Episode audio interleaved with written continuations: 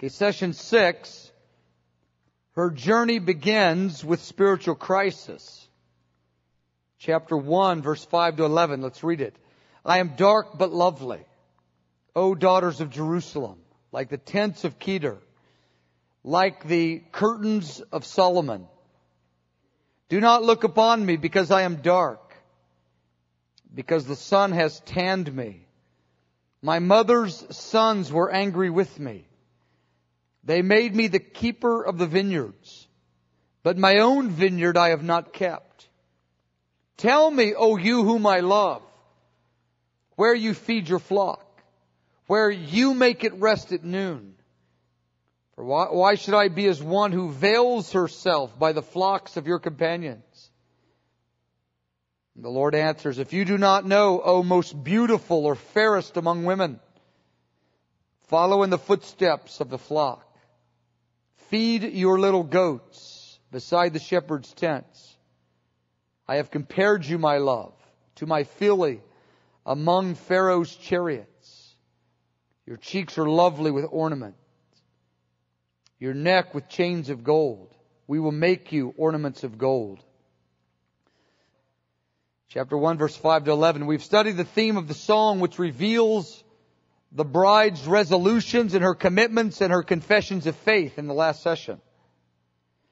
Now the testimony of her actual journey, her spiritual journey now begins. Up until this point in time, we've only seen her the theme, her confessions, her resolutions, we didn't develop that, but that was in the notes. Last session was setting her course, was allowing us to know what was happening in terms of her vision and where she was going. But the paradox of grace is her first experience. She sees the reality of her sinful desires, but she also sees that she's lovely to God and her God-given passion for Jesus and her position in the grace of God. Her first revelation of Jesus is the counseling shepherd who compassionately teaches her the way forward in her weakness.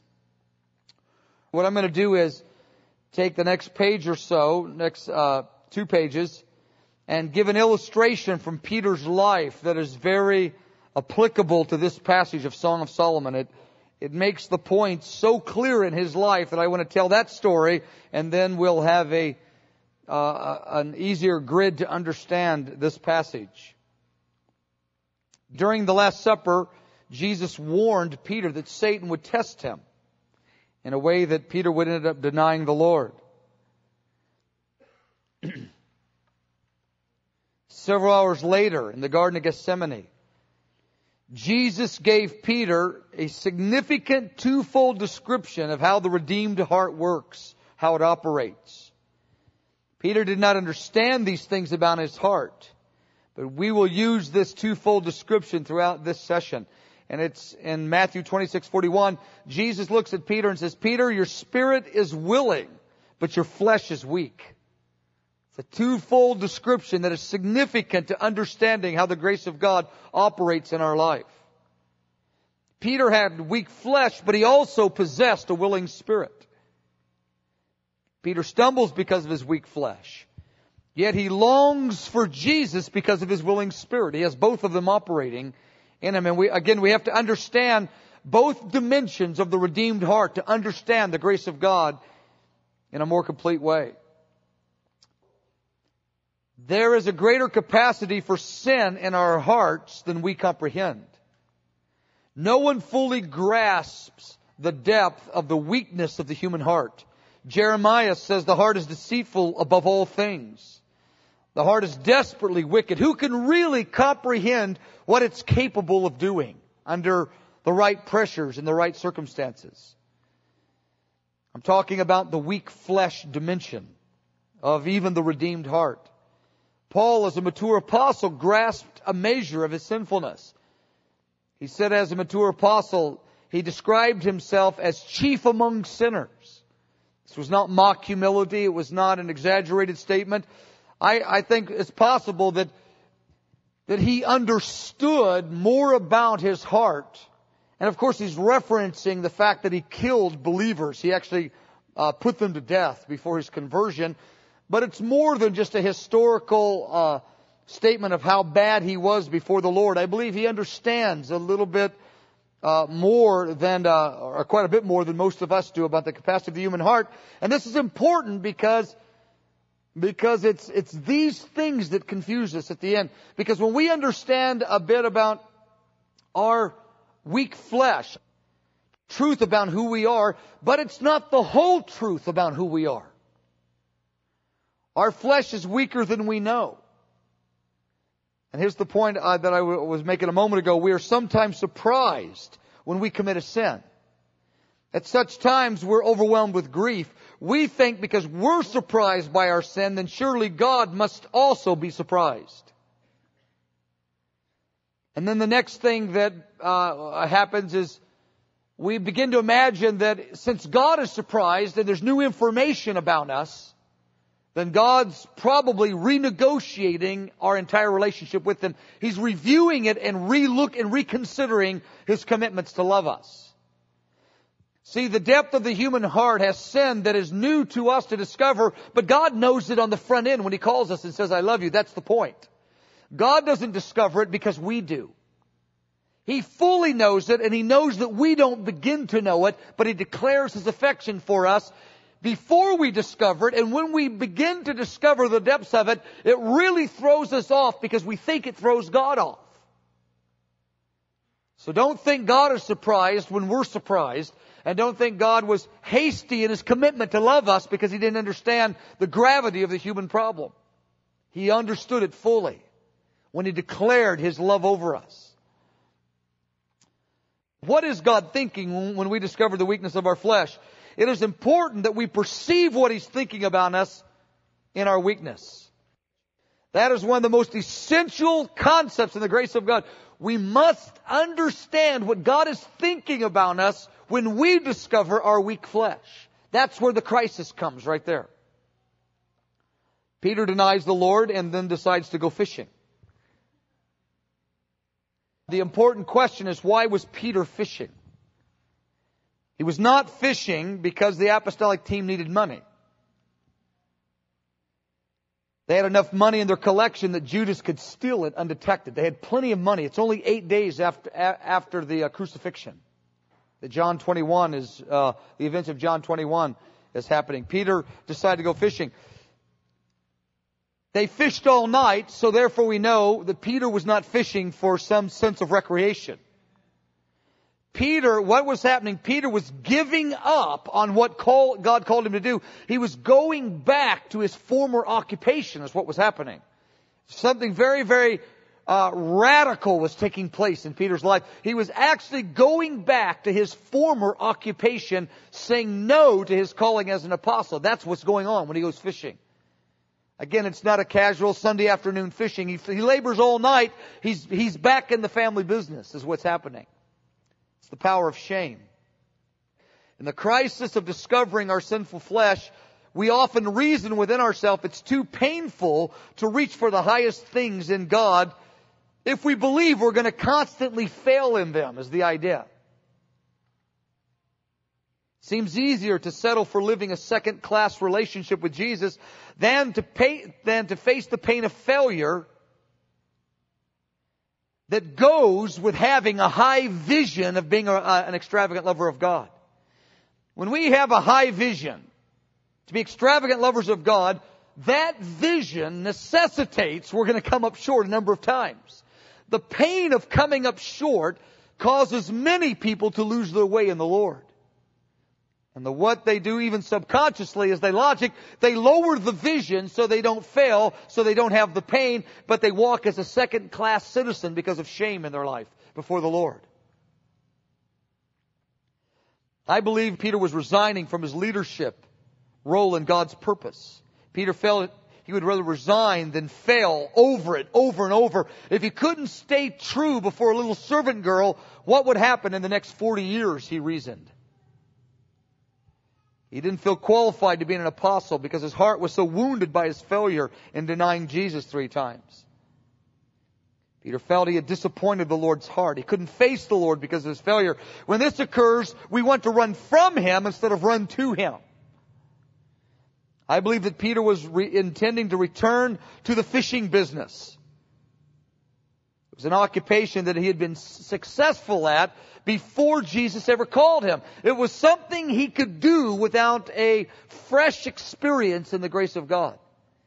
And That's where a lot of people draw back and they say, I want to do what I could do without needing a supernatural supply of the grace of God in the present tense. Some of us feel we can't face the future because we might fail again. Such people become accustomed to a second rate relationship with the Lord. They settle for a second rate relationship with Jesus. It's not because they don't love Him any longer. It's because they have so much shame in their life. And that's the crisis that the, that the young bride is facing in chapter 1. They cannot face relating to God, to relating to God with so much shame. This is the crisis Peter was going through. We also sometimes decide to go fishing. Again, we're not talking about an, an afternoon uh, recreation. We're talking about giving up in a substantial way on reaching for the high things because the, the pain of reaching and failing is too great to face because we imagine God is angry and disappointed and that's the point right there. We despise ourselves because we imagine the Lord is despising us, and that's the pain point right there that this passage is addressing. We give up on the vision to be an extravagant lover, which is the highest calling in our relationship with the Lord. We painfully make the decision to settle down and have a second rate relationship because to reach for the high things and fail is too painful. You know the, uh, the old saying, that's, it's a common saying that it's better to love and lose than not love at all. You've heard that. That's uh, you've heard that in the in the romance literature. It's better to love and lose than ever love at all. And and the guy reasons, yeah, that's right, unless you lose 20 times in a row. And that's what Peter's saying. I, I can't, to risk and fail is okay, but not, not if I think it's a chronic problem. I would rather draw back and guard my spirit from the pain of failure. And many believers, I have no doubt there's a number in this room right now. Your love for God is burning within you, but your, your desire to reach and fail is so risky because of shame that you think, you know, I'm gonna inch my way forward so I don't have to face the failure of reaching high and coming up short again. Because to fall short causes so much pain. We imagine God is grieved and angry, exasperated. We think God's upset. We're filled with condemnation and shame. The Lord asked Peter, the same question three times. He asked the same question three times. He says, Do you love me? And each time that he asks this to Peter, uh, uh, Peter's heart is troubled, but I believe what is happening is this, and I have this uh, uh, on the notes here. I'll just kind of summarize it to speed up. I imagine the Lord coming to Peter and saying, Peter, do you love me? And I imagine Peter putting his head down and saying, giving the excuses. Lord, uh, I, I didn't mean to, and the Lord stops Peter and says, Peter, let me tell you something about your heart that you don't know. You do love me, Peter. Remember when we were in the garden eight days ago? Yes, I told you two things about your heart. I told you you had weak flesh but a willing spirit. Well, you've understood the weakness of your flesh and it surprised you, Peter. But what you don't know as well as you do have a willing spirit. You don't only have weak flesh, you do have a yes in your spirit to me and you do love me. I saw that in you before you even stumbled. I believe Peter answers back something like, now the Lord says, now Peter, do you love me? And he goes, well, Lord, it's hard for me to say it. I feel like a hopeless hypocrite. And I imagine the Lord saying, Peter, I see it in your spirit. Now say it. And he goes, I, I, I love you, Lord. And I imagine him looking down and the Lord picks, puts his hand out and takes his chin and lifts up. He goes, Peter, look at me again. Do you love me? And I imagine Peter start going, Oh, Lord, I hate this. Lord, I'm a hypocrite. I failed you because he's fishing out of despair. Lord says, Peter, you don't understand the makeup of the heart. I love you, Peter, and I know that you love me. He says, now say it. He's actually establishing Peter's confidence to stand as a lover of God. He's restoring his confidence and breaking shame off of Peter. And then the third time, he adds a phrase. He adds a phrase he doesn't answer, uh, that Peter doesn't use the first two times. He goes, Lord, you know all things, and you know I love you. And I believe the phrase, you know all things, comes out of the dialogue Lord, you just told me I love you. You know my heart better than I do. I want to draw back. I want to quit being an apostle. I just want to go back to Galilee and be a fisherman. But you know things about me I don't know and you say I love you. You know everything. You know I love you is how he answered it. And I believe three denials, the shame of three denials is broken off of Peter by the Lord washing him with this question three times. Three times he says, Peter, say it back to me. I am a lover of God. And I believe every time he goes, oh Lord, this, I don't like this. I'm a hypocrite. No, Peter. I know that you love me. And I believe that the Lord is reinstating Peter back to confidence and boldness in his relationship with the Lord.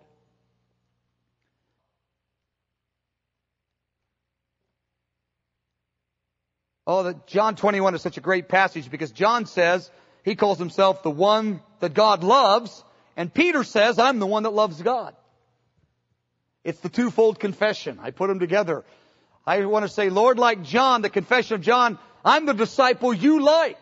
And then I say in my brokenness and in my stumbling, I, you know all things and you know I love you. I just speak right back to the enemy's accusation. I'm not a hopeless hypocrite. I'm a lover of God. You know everything and you know my spirit and you know I love you. That's how the Lord washed Peter. That's how the Lord reestablished him in confidence. The Lord sees our willing spirit more than we do. The Lord's breaking shame off of Peter's heart. What's happening? And I, and I just, we just covered that. God puts a yes in the spirit of everyone that is sincerely born again.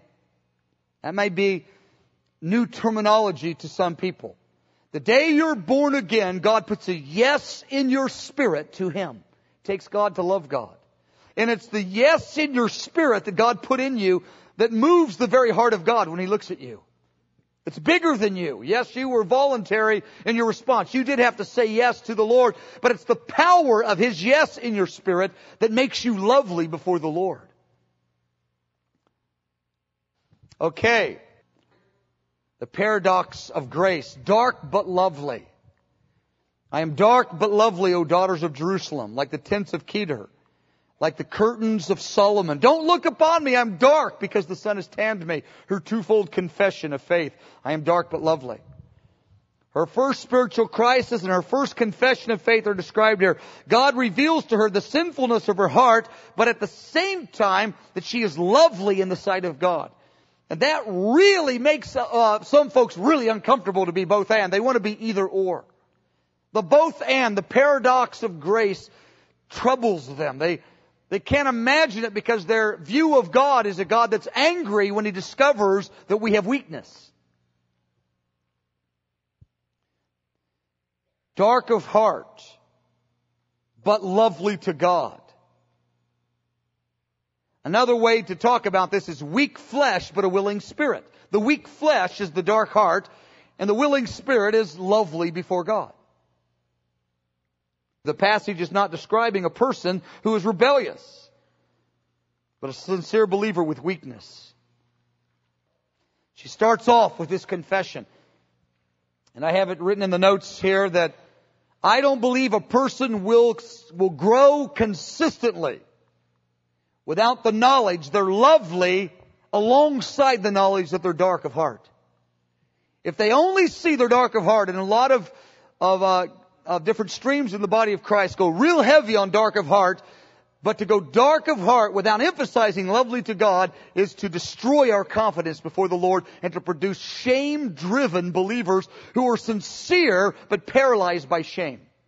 Sincere. They'll go to the all night prayer meeting. They'll pray and fast. They'll do anything you ask. They'll sign up for every ministry venture. They are dark of heart, but they're paralyzed emotionally by shame. They never have confidence in their spirit before God, and they're never, ha- they, they, they never experience the love that's better than, superior to wine. They never enter into the romance of the gospel because they're paralyzed by shame. Sincere as can be, but paralyzed by shame. They have a closed spirit before God, though very sincere. What I mean by closed spirit, shame causes us to close our spirit before the Lord. There are people that you can worship night and day with a closed spirit. A closed spirit says, I love you, I love you, I love you, but God, don't break me, don't be mad, please forgive me, I vow and swear I'll do this. It's that negotiating spirit of legalism that tries to produce something that would motivate God to pay attention to us. God's motivation to pay attention to us comes within His own being, not from you.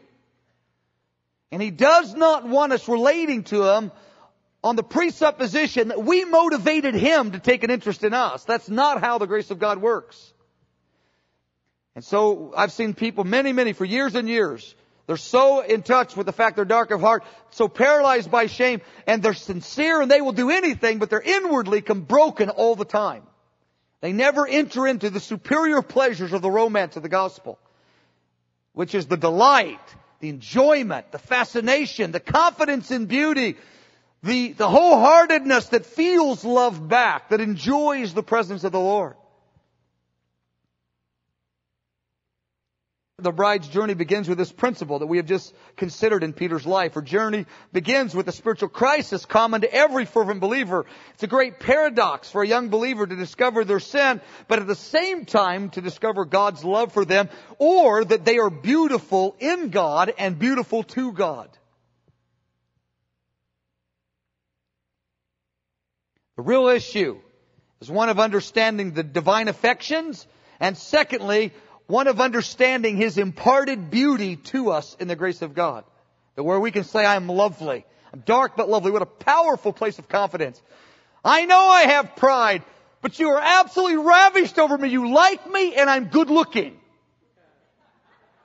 To you, God, in the Spirit.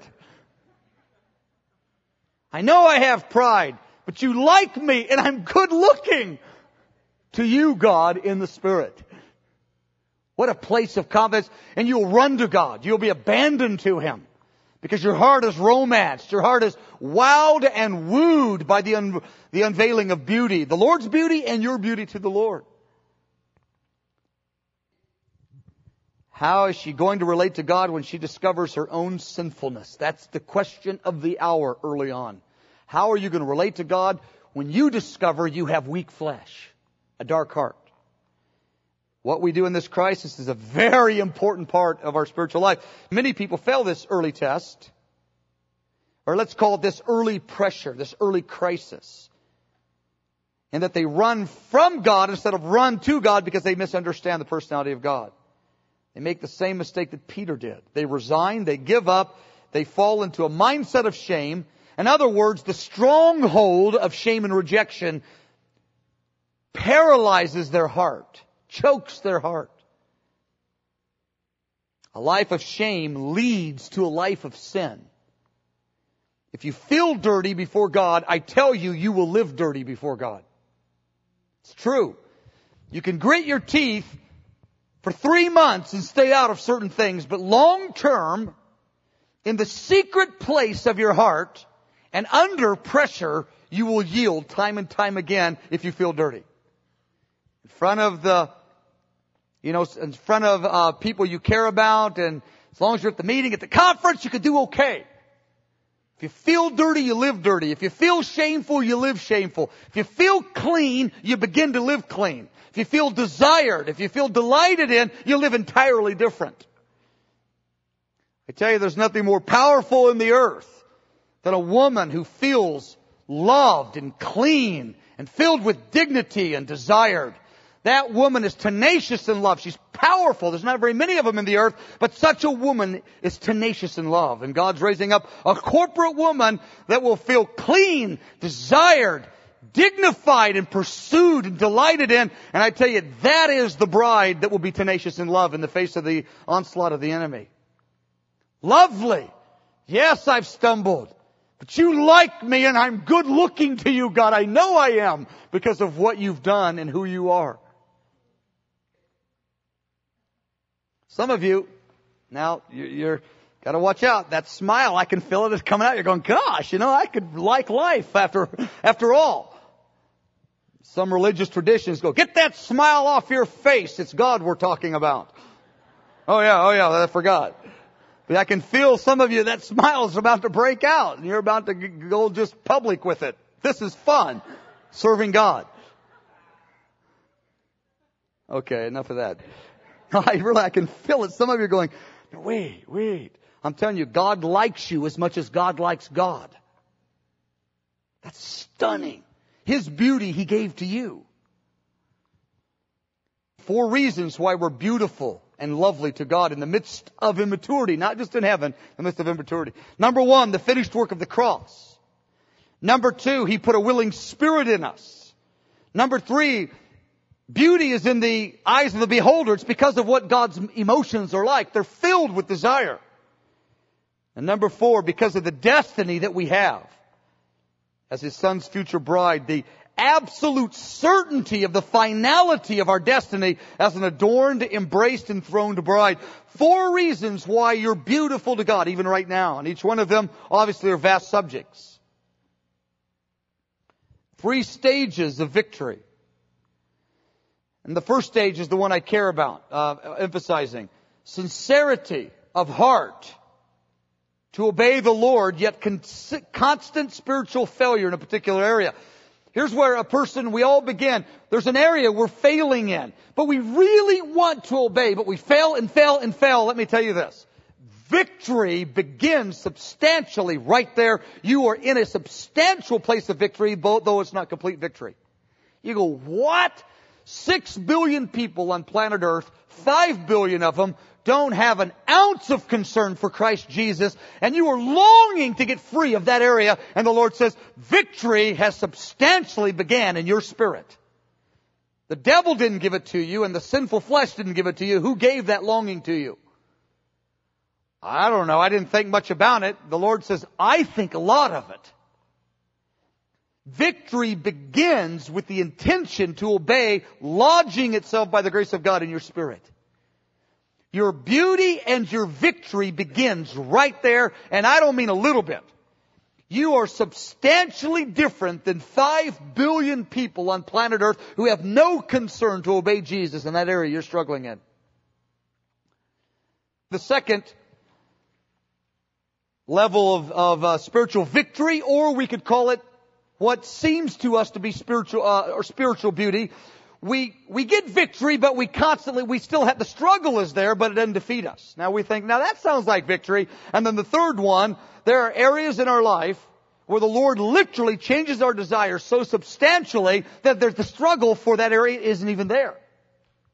Most people count number three as the only legitimate victory. When the struggle is completely gone, then they are in victory. Beloved, you are in substantial, but not complete victory, but substantial victory and beauty when the longing is there back at, st- at step one. I lay at my bed at night and I say, Lord, this area, I want to get free. Oh, I want to be free. I'm not free. I know I'm good looking to you because of this, Lord. I know you like this. Now watch out, don't smile. Summary. Some of us think victory is only when we've subdued the flesh entirely. That's a, that's a wrong idea of victory to only count it victory at the end. Victory begins substantially. Okay. The dark tents of Kedar were grayish black tents. They were very common in the geographic area just outside of Jerusalem or actually all over Palestine and in the Middle East. They were made out of the dark skins of wild goats. Therefore they speak of darkness, the darkness of flesh. He says, I have these dark tents. I'm like the dark tents, but I'm not only like the dark tents. She's going to say this. She said, I'm dark but lovely. Now she's going to say it again in common imagery of the day. I'm like the dark tents. However, I'm like the white, bright curtains of Solomon as well. The curtains of Solomon were in the holy place in the temple these curtains were bright white curtains in the holy place. They speak of the inward grace of God and God's glory in her life. The beauty of these curtains were hidden from the common eye. They were only actually seen by the priests.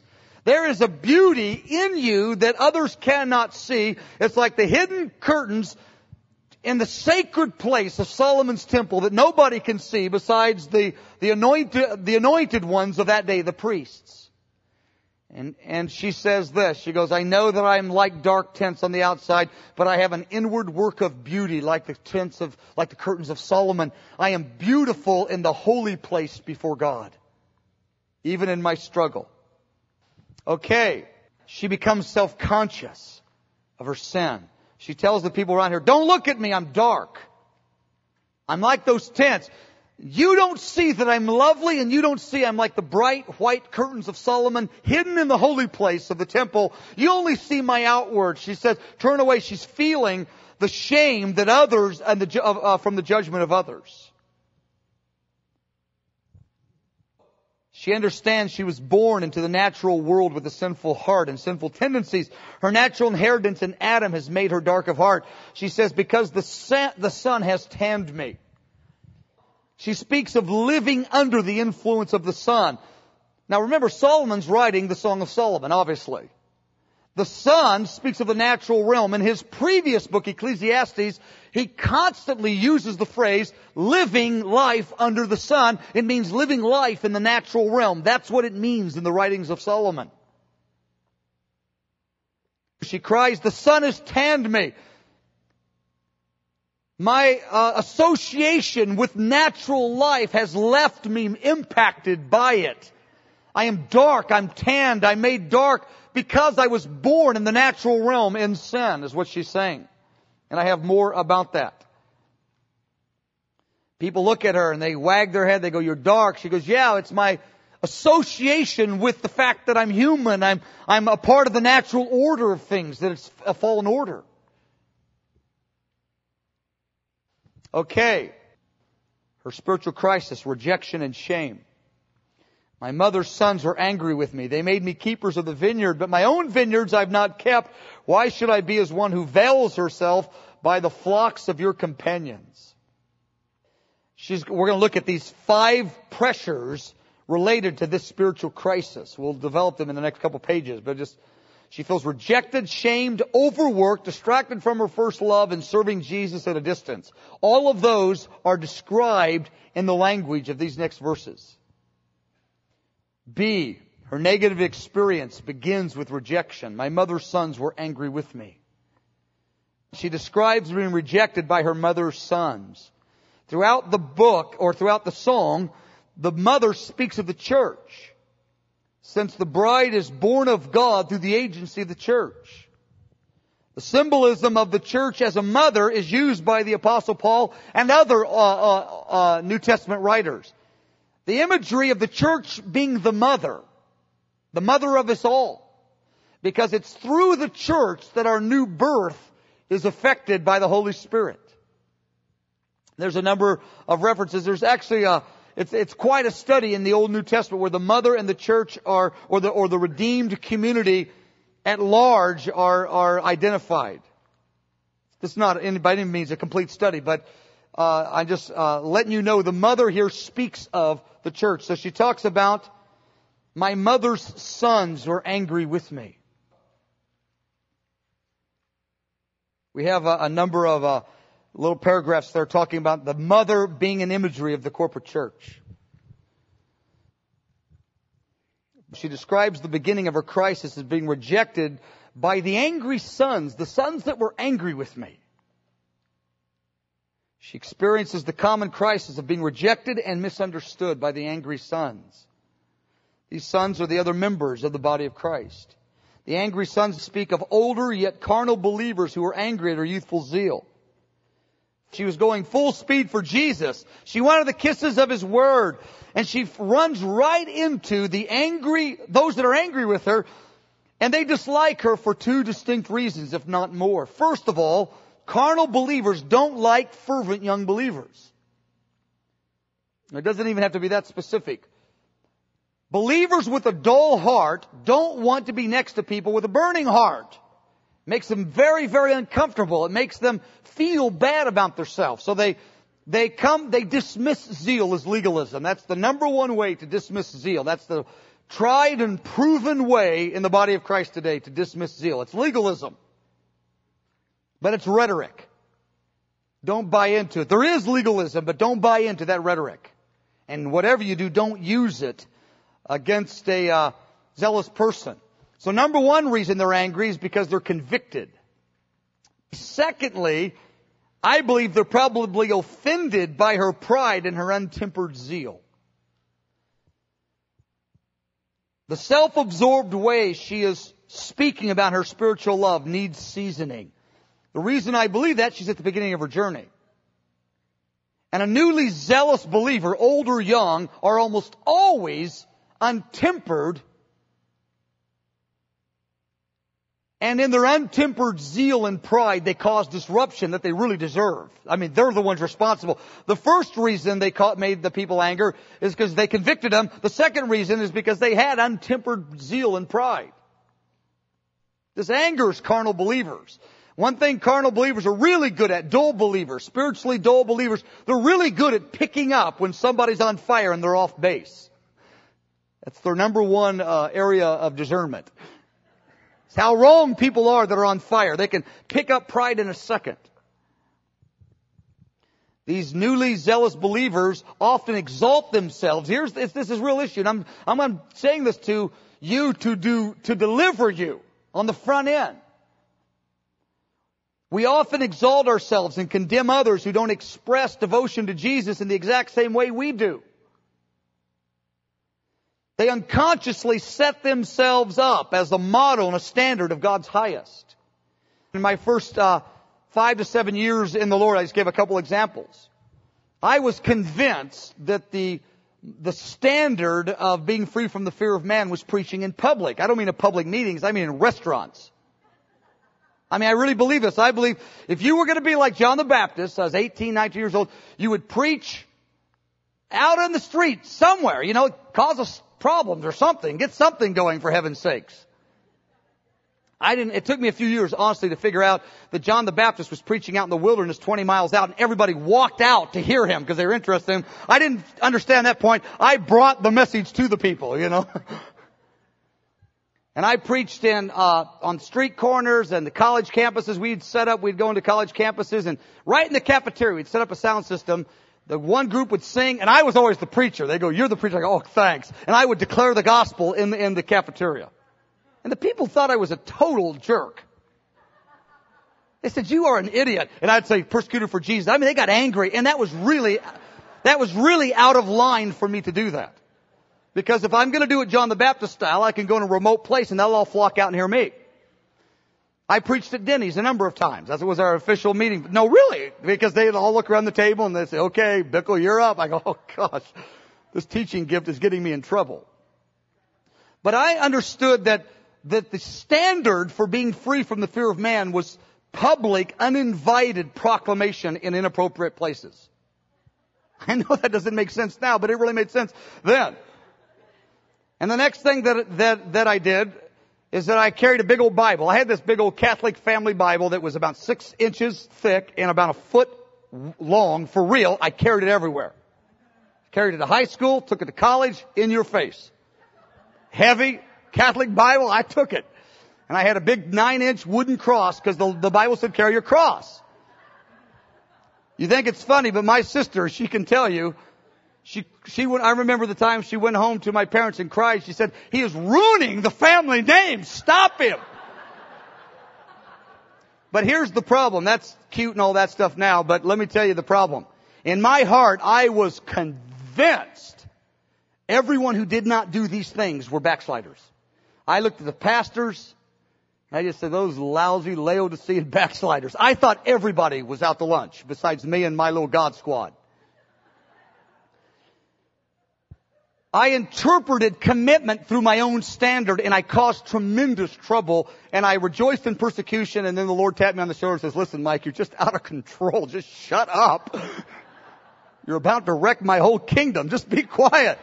No, I'm kidding. He didn't say that, but here's my point. I meant, it's true. What I'm telling you is true, but I'm, I'm making fun of it because I'm wanting to touch some of you that now some of you have more common sense than that, but we, raise ourselves up unconsciously as the standard and it's our untempered zeal that is affecting and offending people. And we think it's because we're righteous, it's because we're foolish and proud. It's both and. We are convicting people and we are proud. It's both and. So I believe the sons are angry with her. Their sons are looking at her going, we don't like you. What did they do? They mistreat her. How?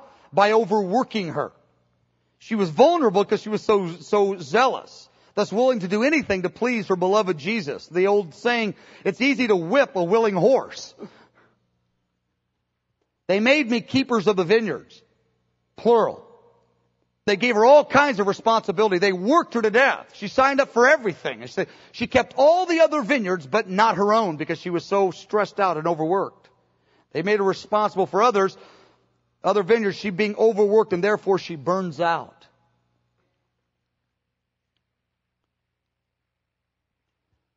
I, I read this. I didn't just, I'm not just studying this from commentaries. I know a little bit about this and some of you do as well. I know what it means to overdo it out of the will of God and to burn out. She's done all the work she's asked to do. She kept all the vineyards, but not her own. She did, she neglected her own vineyard and, and and uh, number one, the vineyard here speaks of her own heart. She said, they made me keepers of the vineyards, but my own heart I didn't keep. I lost my own way. I signed up for the kisses of his mouth, the kisses of his word, and now I'm overworked. Everyone's angry at me and my own vineyard's filled with weeds. How many of you can relate to that? Don't raise your hands. Throughout the entire song, her, the, her garden is her own heart before the Lord, her own vineyard. The weeds of shame Sin and weariness are choking the life out of her garden. She's lost the cry for the kisses of his mouth, which were so strong initially. Taking care of her own vineyard means nurturing her own personal communion with God and doing His will. Next, she expresses her shame over her sin. It's a twofold complaint that is happening in, in, in, in the next, uh, uh, well, in verse 6. She feels like the veiled woman who couldn't show her face in public as the prostitute. She says, why should I be like a veiled woman? Why should I serve by the flocks of your companions? She's asking two questions actually. It's one question, but there's two parts. Why am I like a veiled woman? And why do I serve at such a distance from Jesus? By the way, this veil is not a veil of honor, it's a veil of shame. She cries out, why should I be like the one who veils herself? In the ancient world, a veiled woman was a prostitute. She wore the veil during the day so people couldn't see her face. Speaks of the shame and, and uh, sin that's expressed in her life because her garden isn't being kept. Now she asks the second question within the one statement. Why should I be by the flocks of your companions? She's saying, why should I serve down the road and not near to you like I used to? Why should I serve a far distance from you? She goes, I remember the days when I spent my time in the chamber with the Lord. I was so near you. Now I'm like a veiled woman. I have shame and now I serve at a distance from you. I'm overworked. My own vineyard is, is ruined and I don't know what to do. Number one, the sons are angry. She's rejected. Number two, a, a, a, a woman with a shameful veil. Number three, she's overworked keeping all the vineyards. Number four, her own heart has weeds in it. She's distracted from her intimacy. And number five, she's serving Jesus at a distance. She's serving down the road. She doesn't have the same nearness she had in the early days. These five common experiences that I believe most of us in this room can understand. Okay. Her desperate cry. Oh, I love this. She breaks out in this cry. And the only reason she could have this desperate cry, this desperate prayer, because she had confidence she was lovely to the Lord in the midst of her trials. Tell me, she says. She's asking the shepherd for counsel. Tell me, great teacher. Oh, you whom I love. Where do you feed your flock? Where do you make it rest at noon? In the midst of the crisis, she cries out a desperate prayer. She remembers that she originally only wanted the kisses of his mouth. Now she wants to get back to the place where Jesus touched her and romanced her heart. She goes, tell me, where will you make me lie down and rest like you did in the early days? I want to get back to where I was. Tell me, O oh, you whom I love. The context of this desperate cry for intimacy she has lost what she has originally experienced in chapter 1, verse 2 and 4. Her vineyard is no longer kept, but she loves him. She sees herself as a lover of, of God. Oh, you whom I love. She didn't say, tell me, I'm a hopeless hypocrite. She goes, I know I'm a lover of God. It, says, it has that Peter, Lord, you know that I love you, though I've just betrayed you. Oh, you that I love. She has the boldness because she knows she's lovely even in her crisis. She goes, I want to know where you feed your flock. It's the prayer of despair. Where do you feed your flock? The key word is you. She says it three times in verse 7. This is the prayer Jesus wants you to pray. He doesn't want you to give up and write yourself off as a hopeless hypocrite. He wants you to say, where will you feed me like you used to? God, I want to get back to base one again. I want to start again. I, I want to restart my life as a lover of God. You know I love you. I am a veiled woman. I'm serving at a, dif- a distance. My own vineyard has weeds in it. I'm broken down. Everything's going wrong. Everyone's angry at me. I know. But you can touch me. Oh, you whom I love, where will you feed me? She wants to be satisfied again with Jesus. Says here, where will you make it rest at noon? A shepherd will tell you that a sheep will only lie down at noon if its stomach is filled. In the heat of the day, a sheep will lie down when if its stomach's filled. She's going, where will you satisfy my spirit? Where will you make me rest at noonday? She's using the language of the shepherd. Where will you satisfy me under the heat of the pressures of the day? Oh, I want the superior pleasures. I want to lie down. I want to experience satisfaction again in the heat of the day. The sun has tanned me. The sun has marked me with sin. But in the very presence of this heat, the very presence of the pressures, I want to be satisfied. I want to lay down. I want to experience the romance of the gospel. Okay. Jesus' glorious answer. Now he speaks speaks verse 8 and 9, 10 and 11. She speaks verses 5 to uh, 7, and then he speaks verse 8 to 11. He says, If you don't know, O most beautiful of women, O fairest of women, follow in the footsteps of the flock, feed your little goats besides the shepherd's tents. The counseling shepherd. It's all in the imagery of a shepherd, and he's giving her instruction on how to find her path again to restore her to the paths of righteousness is what's happening here. He hears the desperate prayer in verse 7. Where will you feed me? So now he answers. Number one, he first gives her a general answer. Then number two, he gives her three specific answers. Then he gives her three affirmations to back up the three answers. Let me say again what's happening. He's giving her seven statements. First one is a general answer then three specific answers, and then three affirmations. Oh, most beautiful. He looks at her most beautiful. Remember in, in chapter 1 verse 4, he, she, he told the, uh, she told the virgins, remembering his love. We will remember your love. We will be glad and rejoice. We will remember your love. He is causing her to remember his love and the beauty he's imparted to her. He calls her fairest. Or the other uh, Bible translations translate it beautiful. I like the word beautiful better because it's a, it's a word we use in our, in our culture. First, he, he speaks to her heart. He calls her most beautiful. He renews the romance with her again. He goes, You've rightly said you're lovely to me. Now let me say it to you. You stun my heart, my beautiful one. I know that you have a veil on you. I know there's weeds in your garden. I know you're at a distance. But the cry in your heart to love me, I love it. He starts off romancing her, calling her back to the romance of the gospel. That's always where fervency, I believe, is best rekindled in the paradigm of the, the bridal paradigm of the kingdom, the call to the romance of the gospel, where he woos her with the beauty she possesses in him, in her weakness. Now he's going to give the three specific answers. Number one answer. He's going to call her to commitment to body life. He's going to call her to follow in the footsteps of the flock.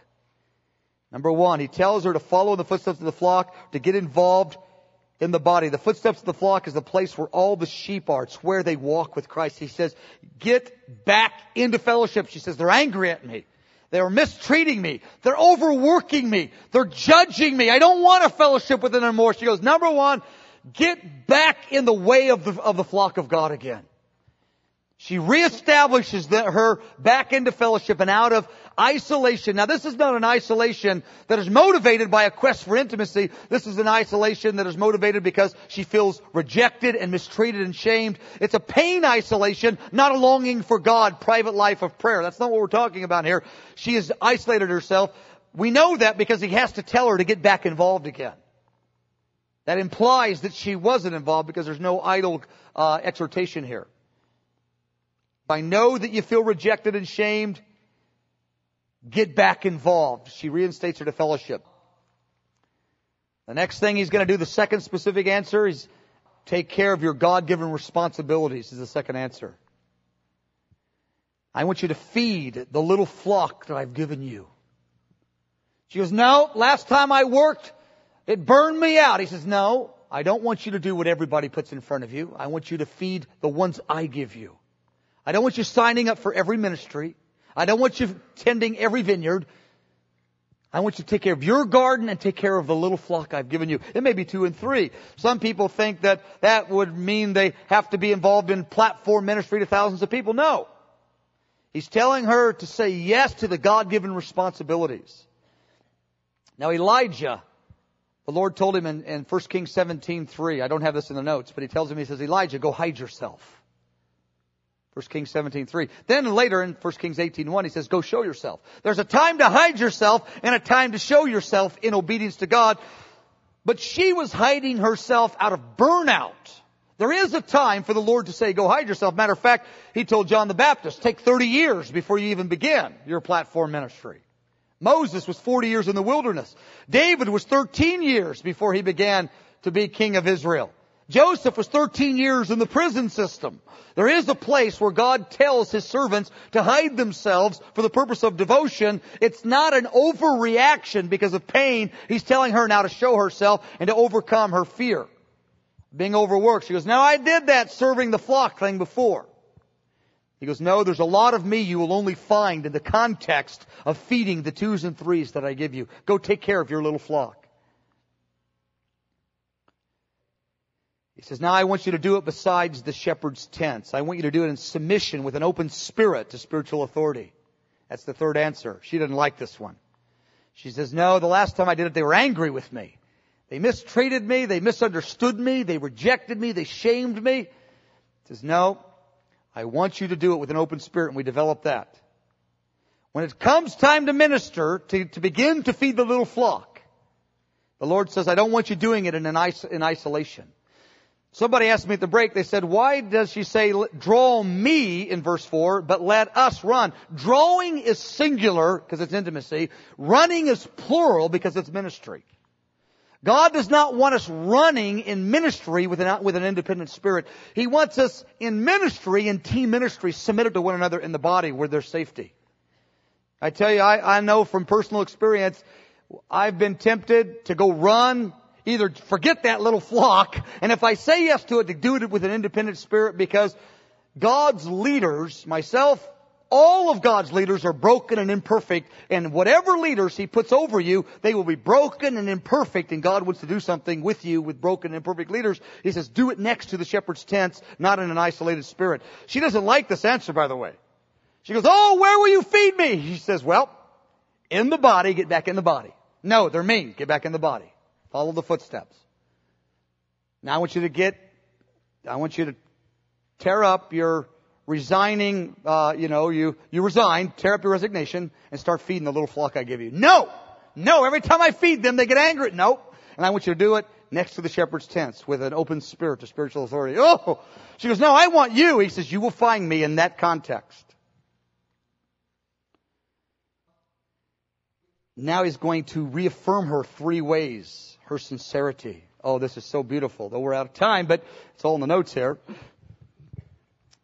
He says, I've compared you, my love, to my filly among uh, Pharaoh's chariots. Your cheeks are lovely with ornaments, your neck with chains of gold. We will make you ornaments of gold with studs of silver. What happening, what's happening now is he's going to affirm her. The first thing he says to her, it's like when he gave her the three instructions. He says, most beautiful. Now, but now he's going to affirm her. He starts up with my love. Every single time he addresses her, he starts with, I love you or you're good looking. Every single time he talks to her. He says, I love you or you're good looking or sometimes both.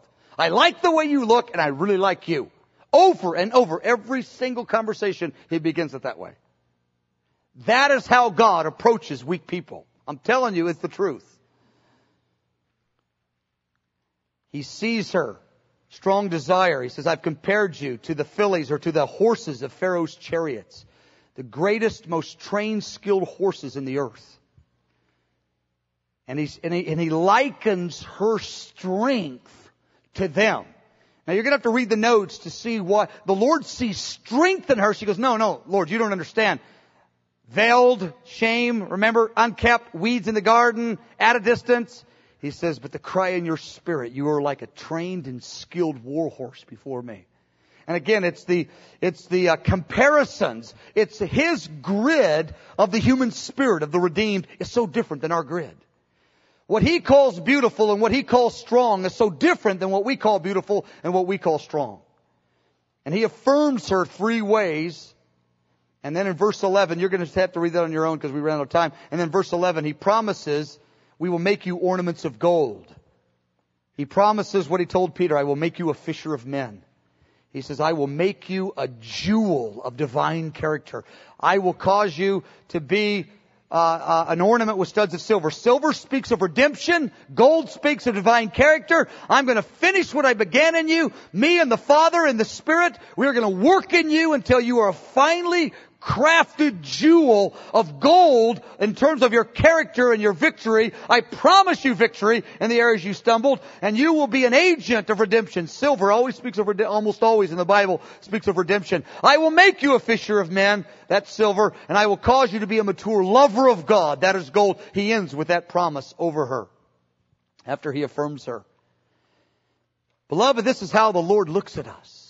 I'm going to leave you to go study that out because we couldn't develop each one of them and you can study it in any number of commentaries and there, most of them are similar in their approach in the symbolism because the symbolism is biblical symbolism. The Bible des- describes the Bible. Let's stand. The Lord says, so you feel like a shamed, veiled woman. You feel like your garden's unkept. People are angry with you. You're serving at a distance. You know what the Lord wants to hear from you? Verse 7. Tell me, O you whom I love, where will you feed me again? And the Lord says, you're beautiful to me. Get involved in the body. Take care of the ones I give you. Have an open spirit to authority. Then he says, Oh, he says, and he affirms her one after he goes, You're like a trained war horse to me. And I promise you, I will finish what I began in you. You will be gold. You will be a lover of God. Jesus said, I, I advise you to get gold refined by fire. He tells her here, I'll give you that gold. I promise you, I will make you a choice, a choice jewel, an ornament of gold and silver, of redemption and of purity. Amen. We don't have to draw back in shame. We have to cry out. He wants to hear you. I want you right now, just in the privacy of your own life, in your heart, I want you to pray verse 7. I want you to say, Oh Lord Jesus, where will you feed me? Where will you feed me again? Where will you satisfy my spirit that I could rest in the heat of the day? You're speaking that before the Lord. Name of Jesus. Everybody just close your eyes. Let's lock into the Lord right now. Don't lose this moment. I'm not saying this negative, but I'm still, about half of you are still just kind of spectator. Just, this is a time to do something in your heart now. Not just to, not just to read the menu. This is a time to actually eat eat now. You and the Lord. Nobody else is looking. Lord, I feel like a veiled woman. I feel shame ridden.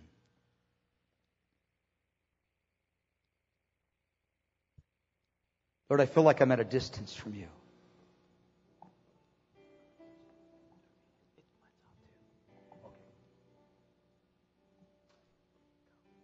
The Lord wants to hear the cry of your heart wants to hear the cry to be restored. He wants you to say, I know I'm dark. Everybody knows I'm dark. Everybody knows outwardly I have the tints of Kedar. I'm dark, but I'm beautiful to you. You love me, and I'm good looking to you in the Spirit.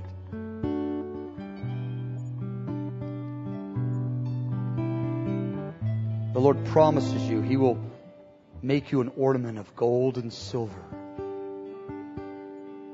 He will make your heart like gold, and He will make your ministry with silver. Redemption. He will use you. Simply what we're doing, we're doing what they said in the theme. We're remembering His love is better than wine. That's what it said. We will remember your love. That's what we're doing right now. We're remembering His affection.